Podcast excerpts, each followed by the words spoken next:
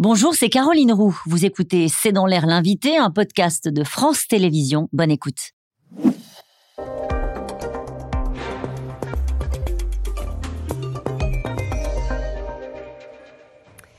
Bonsoir à toutes et à tous, c'est dans l'air l'invité. Mon invité ce soir est Alex Taylor. Bonsoir. Bonsoir. Vous êtes spécialiste des questions européennes, vous êtes journaliste euh, et nous allons revenir ensemble, si vous le voulez bien, sur cette terrible année deux mille vingt-deux euh, pour la Grande-Bretagne. On va commencer par ce qui se passe en ce moment même, avec une crise sociale extrêmement euh, profonde, un mouvement de grève qui bloque le pays. Lundi, même l'Eurostar euh, est resté à quai. Est-ce que vous diriez que la Grande-Bretagne est confrontée à une grande dépression ?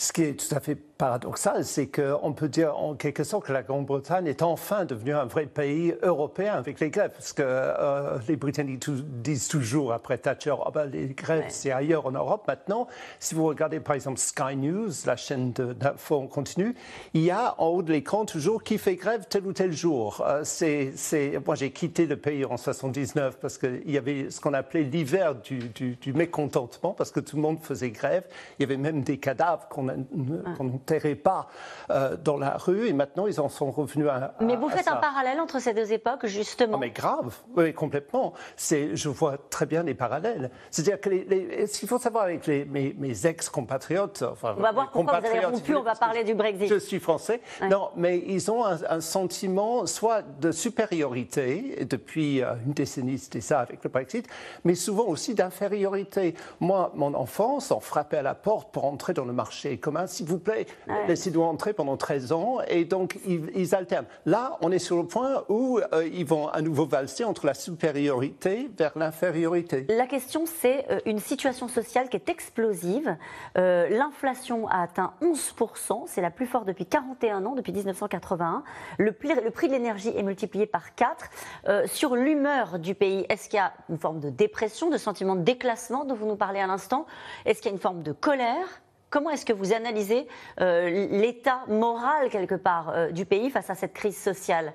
Bah, ils n'ont pas l'habitude du tout d'aller dans la rue pour manifester, c'est, c'est rare. Ouais. C'est, c'est depuis quarante ans, l'ambiance, c'est pas pareil. Mais là, tout le monde fait grève parce qu'il euh, y a, y a, y a des, une situation économique. Je veux dire, on ne peut pas en parler sans parler du Brexit. Par exemple, le, l'instance, l'entité euh, du gouvernement même a calculé, c'est sorti euh, ouais. la semaine dernière, ce chiffre, comme quoi le Brexit a coûté au pays quarante milliards de, de livres euh, d'impôts perdus par, par an. Donc, si vous faites le parallèle avec ce que réclament les infirmiers qui sont vraiment très mal payés en Grande-Bretagne, ça fait par infirmier cinquante mille euh, livres par infirmier. Donc euh, la, la situa- on ne peut pas parler de la situation économique. Sans, sans revenir au Brexit. Sans Et vous avez raison, le Brexit a eu un impact négatif significatif sur le commerce extérieur britannique. Selon cette étude hein, que vous citez, la baisse des échanges s'établissant à moins quinze pour cent sur le long terme.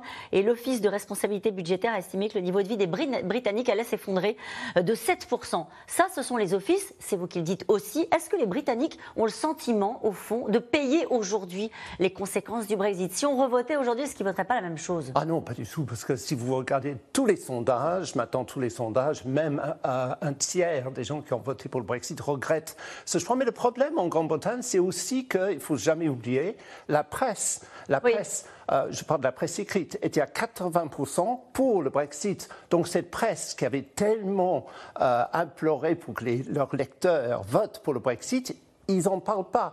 Les conservateurs, qui, c'était leur grand mantra, ils en parlent, enfin ils mentent, mais vous avez aussi l'opposition travailliste et il faut voir que le, leur électorat est complètement divisé. Donc ils font comme si le Brexit euh, euh, ne, ne s'était pas passé. C'est-à-dire que personne pays, ne parle des conséquences parle. du Brexit. Même, par exemple, la B B C, euh, c'est étonnant.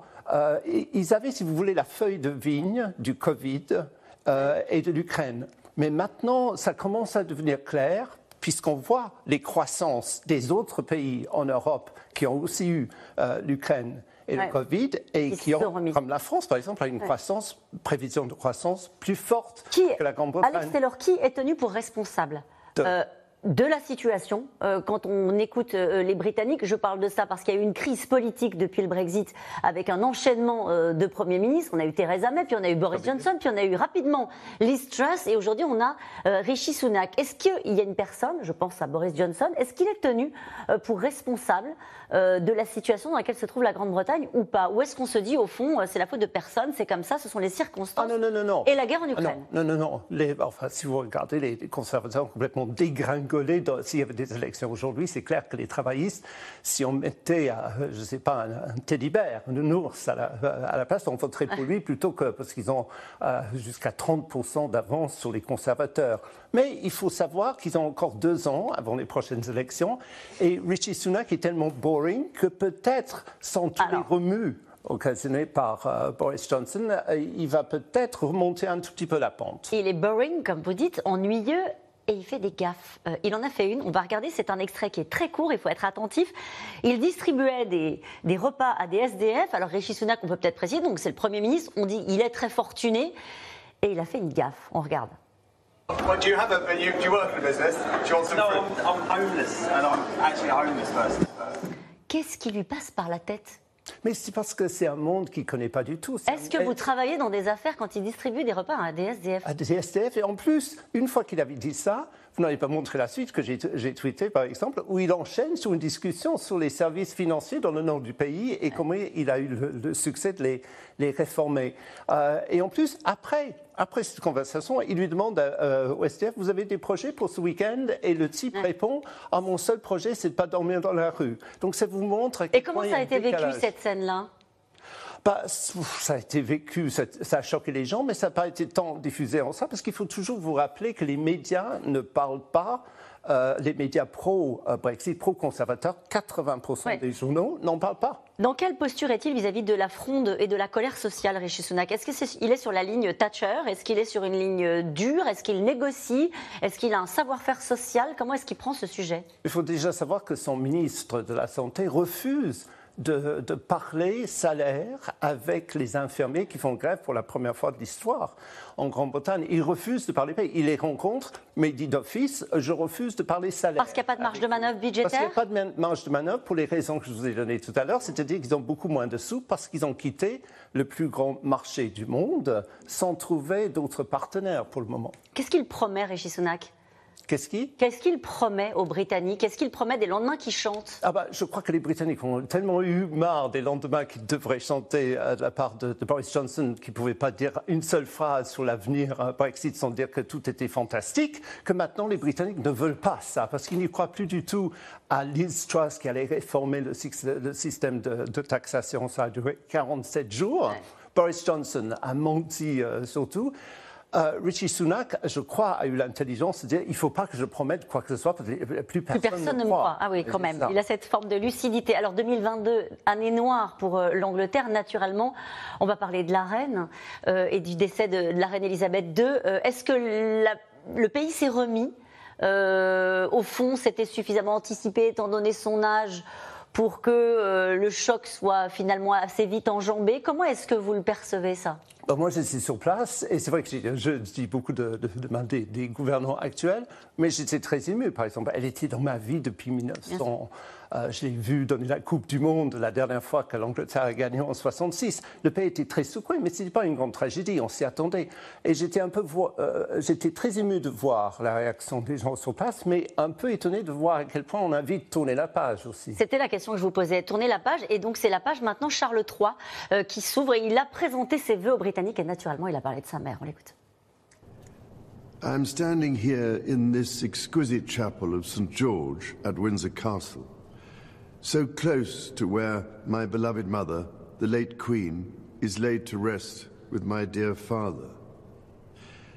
I am reminded of the deeply touching letters, cards, and messages which so many of you have sent my wife and myself, and I cannot thank you enough for the love and sympathy you have shown our whole family. Il n'a pas la tâche facile. Non, c'est très difficile de faire ces discours, parce que c'est un truc qui m'a manqué, par exemple. Moi, euh, Noël, c'était toujours le discours de la, la reine à quinze heures, ouais. le jour après le pudding, ouais. le vingt-cinq. Et là, euh, c'est vrai que c'est un, c'est un truc qui vous manque. Mais il a, il a imprimé quelque chose depuis son arrivée euh, au pouvoir sur bah, Il a fait très bien son discours, mais c'est bon. difficile de faire un discours de sept minutes où on ne dit rien du tout, parce qu'enfin, il a dit en gros, c'est la victoire de la lumière sur l'obscurité, enfin, oui. des banalités. Elle euh, disait aussi des banalités. Mais euh, ils, sont là pour, ils sont là pour ça, parce que dès lors, par exemple, s'ils avaient dit « je suis pour ou contre le Brexit », ils perdent dans, dans l'instant la moitié du peuple. Alex Taylor, est-ce que vous avez un vœu pour l'Angleterre en deux mille vingt-trois ?